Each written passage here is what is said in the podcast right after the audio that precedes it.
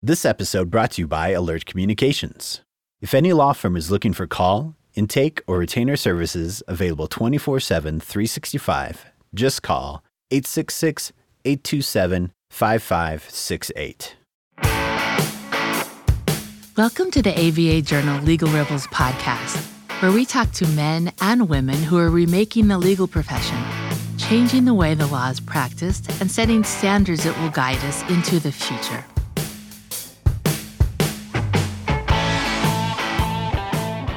Welcome. I'm your host, Lyle Moran. My guest today is Song Richardson, Dean of UC Irvine School of Law. She assumed the role at the start of 2018 and has helped the young law school continue to achieve great success. Song has also guided the law school in its efforts to address the many challenges posed by COVID 19, a topic that will be the focus of our conversation. Song, thanks for joining me. Thank you so much for having me, Lyle. It's a pleasure. Well, Song, could you start by sharing when you first got a sense that the spread of COVID 19 could impact the law school's operations? Yes, I remember it very clearly. It was in uh, the spring, around March of this year. And we had anticipated it. So we had already had in place a plan to transition to online learning. Yeah. And what was part of that plan? That plan was our remarkable IT team started identifying classes uh, that we would experiment with to go online with a couple of classes using Zoom to test out the equipment. So that had been our plan until until March. And what had sparked the idea to have a plan like that? The potential for a pandemic or just the potential for some disruptive event? No, it was the potential for the pandemic. So we'd been following the news closely and, and we were thinking that something like this was just around the corner.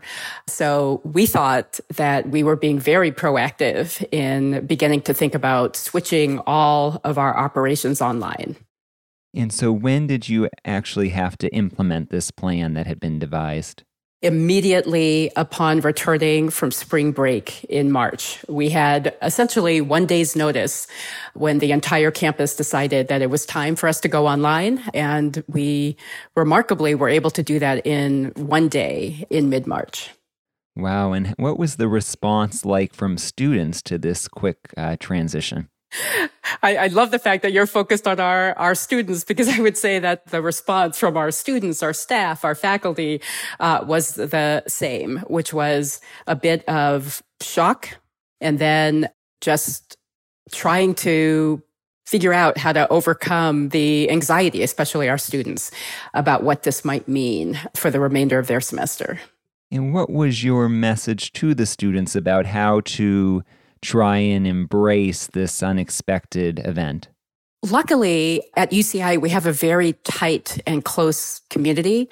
So my message was along those lines. It's we're used to and accustomed to addressing challenges together. And as long as we communicate with each other and experiment and work together and be in constant communication with each other, that we would get through this as a community. And did you have like a similar message that you gave um, the faculty? I gave the identical message to students, to faculty, and to staff. And it truly was, I think, a testament to our community how quickly everyone came together around this new format, around this new way of running the law school and teaching our students. And how would you say finishing off the spring semester in this new format went overall? Remarkably well. I, am one of those people who like challenges like this, and it's not to underestimate the human toll at all. But we have learned so many lessons uh, from teaching in this format that will survive once we're all back in person, once we've been able to to get this global pandemic under control. Yeah, could you share, um, you know, what some of those lessons might be that you know will remain in place um, beyond this period? Absolutely. I'll focus on, on our students. One of the things that has been remarkable is the ability of students not only to bond with each other, but to bond with us, their faculty. And, and I think part of the reason for that is we've all gone above and beyond to ensure that we're creating relationships with our students and mechanisms for ensuring that they have the ability to contact us, to learn from us, to ask the questions that they have. And so this online Zoom format has been remarkably helpful in teaching our students. And I saw that, you know, UCI wanted to ensure that equity and inclusion were still emphasized even with online learning. How did the law school go about, you know, still prioritizing those topics? We have an alliance of students that we meet with. So these are the leadership uh, groups of all of our affinity student groups. And we continue to develop and meet with them constantly. We're also in contact with them and other student groups about particular challenges that certain student groups might have or students, certain students might have. So for instance, not every student has access to Wi-Fi. Not every student has access to a place where they can study in private and alone. Not every student has a laptop that is new enough to deal with these technologies. So through the generosity of our external partners and our faculty and staff at the school, we've been able to, to help those students who might be struggling more than others. So that's one way that we've been able to address that in song, you know, there's many of these technologies that we've become so accustomed to using during COVID 19. But what were some, you know, key technical elements that were, you know, central to UCI Law School um, being able to effectively function remotely? We have an incredible IT team. They were able to set up things like a Zoom room where anyone who had any technical difficulties which seems ironic, right? could call into a Zoom room. or the, the thing that we often forget, I think, in this time is you can actually call someone. on the phone without Zoom, without a camera. so you can. ironic. I know, but we forget, right? So the phone itself has, has been incredibly important, but our, our IT staff and the Zoom room that they set up was invaluable. They, they can log on to our own and take control of our own computers and help us through any problem that we as faculty have had and, and also that students have had. They truly are the heroes of this time, I would say. Great. Now, were students able to um, continue doing work through the law school's various clinics? Yes. So the clinical faculty were able to, even in a distance learning environment, they were able to arrange it so that our students are still doing clinical work. Our students are still appearing in court. Our students are still doing their pro bono work and their externship work. Again, I think it's just a testament to how innovative our community is that our students have still been able to do everything that they were able to do before we went fully online. And what has the feedback been from students about continuing their legal work in the clinics in this way? Have they still found it fulfilling? They have, and they even do more than the the the work that they're required to do in their clinical classes. That's what's been so inspiring with our students from the very beginning, they were out there doing pro bono work to help the broader community address some of the challenges that they had dealing with the COVID global pandemic. So the, the feedback has been remarkable and they have enjoyed those efforts to continue to help. Right. And what other type of, you know, out of class activities has the law school, you know, still been able to offer during the, um, the ongoing pandemic? Well, I'll talk about our graduation last year, which in some ways, and maybe the students will disagree with me about this. We had an online graduation that I thought was one of the best graduations that I had participated in in my entire time of, of teaching. I guess part of the reason for that is people took so much more time, right, to, to be present to communicate everything that they wanted to to their families through recordings that they did. So that that's one remarkable event that I thought went very well. And what do you mean by recordings? Were those like messages that were shared with the whole community? Yes. And so every student, instead of walking across stage, they had their moment on Zoom And so they were able to show photos. They were able to record a message to their fellow students or to their family or to faculty. And so we went through the entire graduating class that way. And it was really impactful and special in a way that I would never have anticipated. And, you know, say when eventually you'd be able to hold an in person graduation again, I mean, is there some way you could incorporate those like photos and, you know, personal effects? I don't know, in a way that in an in person setting? Lyle, what a great idea. You should come here and work with us. hey, I haven't gone to law school yet, so there's still time. So come to, exactly, come to UCI. That's a brilliant idea. So as people are walking across the stage, that might be, uh, you have just given me an idea to, to, to, send to our assistant dean of students. I, I think we could. Well, happy to be of help. Um, we'll be back after a short break. As the largest legal only call center in the U.S., Alert Communications helps law firms and legal marketing agencies with new client intake. Alert captures and responds to all leads 24 7, 365 as an extension of your firm in both English and Spanish. Alert uses proven intake methods, customizing responses as needed, which earns the trust of clients and improves client retention.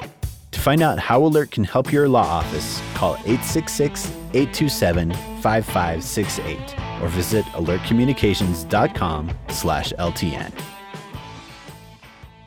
Welcome back to my conversation with Song Richardson, Dean of the UC Irvine School of Law. Song, I understand that a teaching and learning committee was set up for faculty, and I was wondering if you could share a little bit about the role of that committee during COVID 19.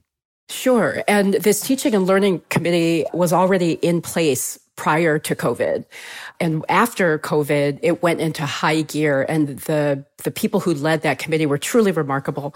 What they did throughout the entire summer, what every faculty member did throughout the entire summer was to meet weekly to begin to move their classes from remote teaching to online teaching, which is very different because we wanted to ensure that our students would not be missing out at all on the type of education that they were getting simply because we were online.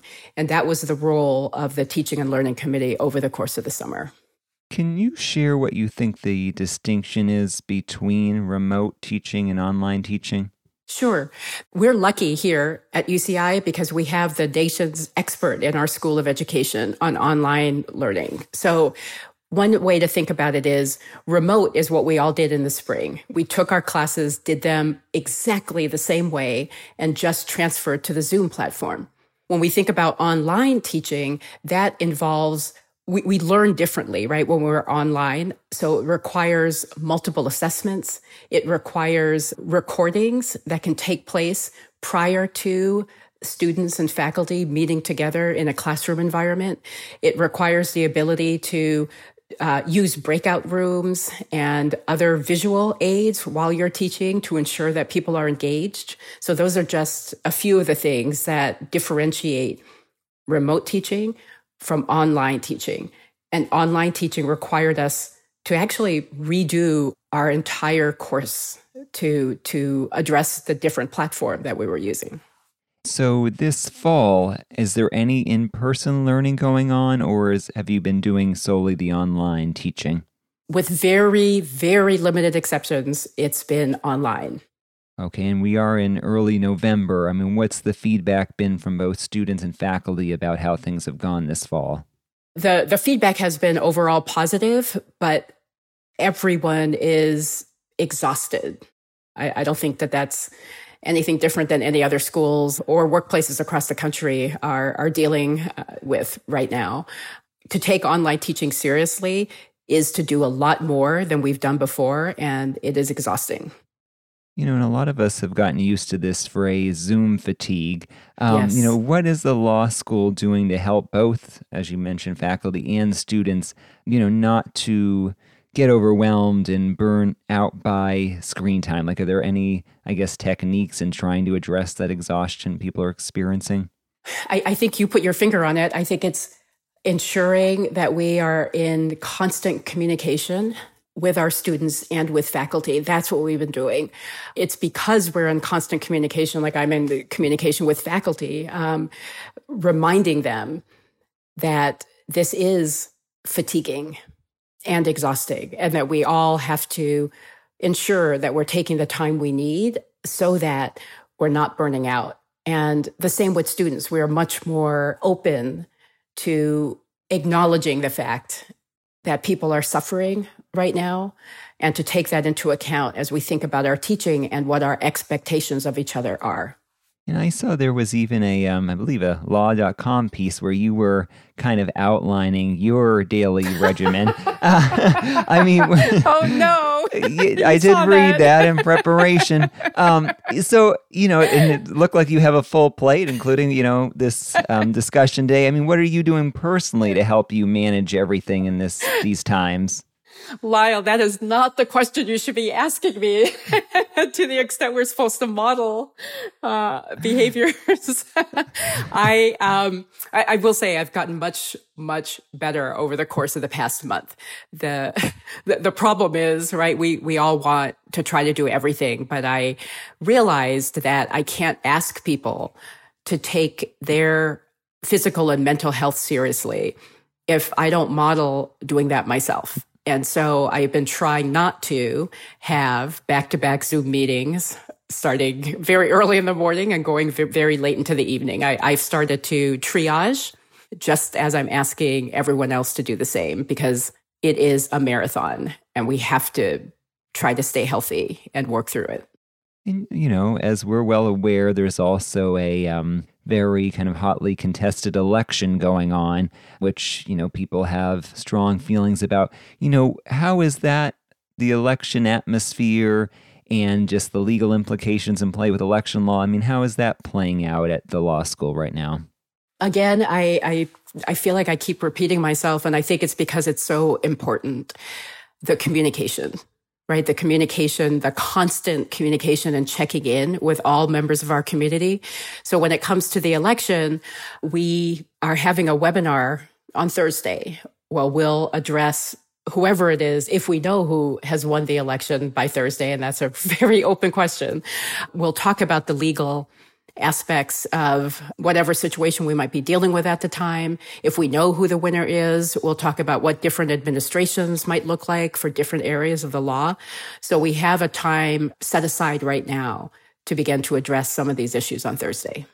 Right. You know, another topic I wanted to explore briefly was the impact of COVID 19 on recruiting new students.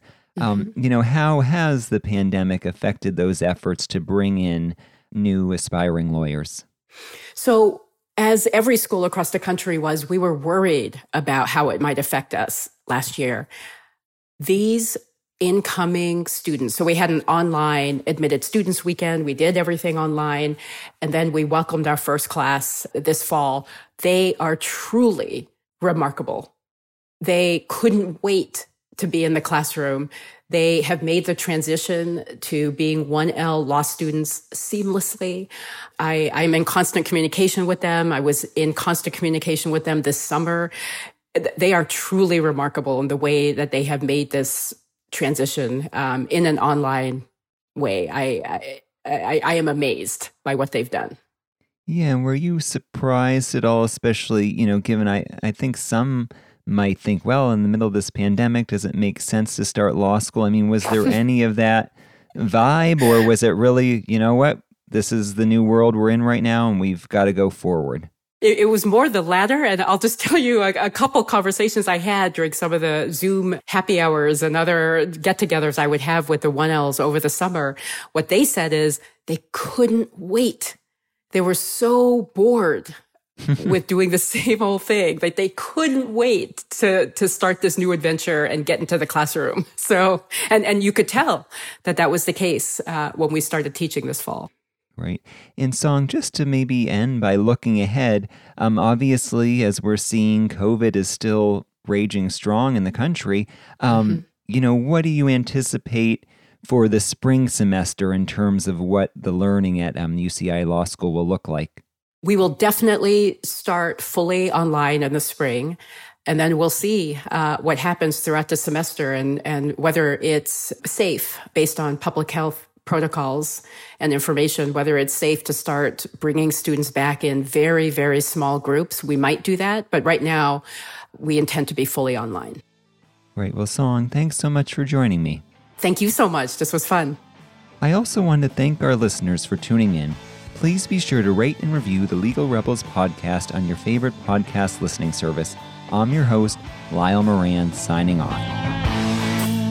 If you'd like more information about today's show, please visit legalrebels.com, legaltalknetwork.com, subscribe via iTunes and RSS, find both the ABA Journal and Legal Talk Network on Twitter, Facebook, and LinkedIn, or download the free apps from ABA Journal and Legal Talk Network in Google Play and iTunes. The views expressed by the participants of this program are their own and do not represent the views of, nor are they endorsed by, Legal Talk Network, its officers, directors, employees, agents, representatives, shareholders, and subsidiaries. None of the content should be considered legal advice. As always, consult a lawyer.